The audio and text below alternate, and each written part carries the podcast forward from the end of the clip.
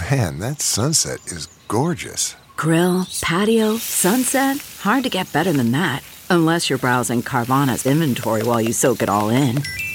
Oh, burger time. So sit back, get comfortable. Carvana's got thousands of cars under $20,000 just waiting for you.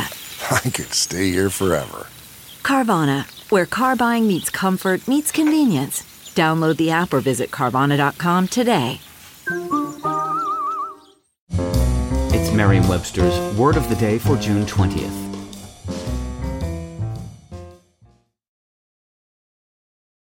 Today's word is pervade, spelled P-E-R-V-A-D-E.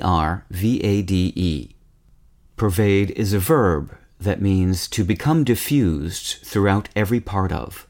Here's the word used in a sentence from The Washington Post by Lily Geismer. While the editors and contributors are careful to avoid wading into nostalgic celebration, a wistful tone pervades almost every essay.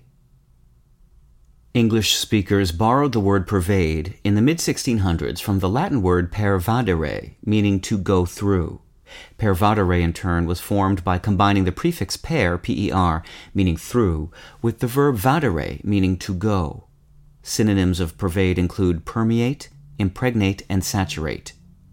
Pervade stresses a spreading diffusion throughout every part of a whole, as in art and music pervade every aspect of their lives.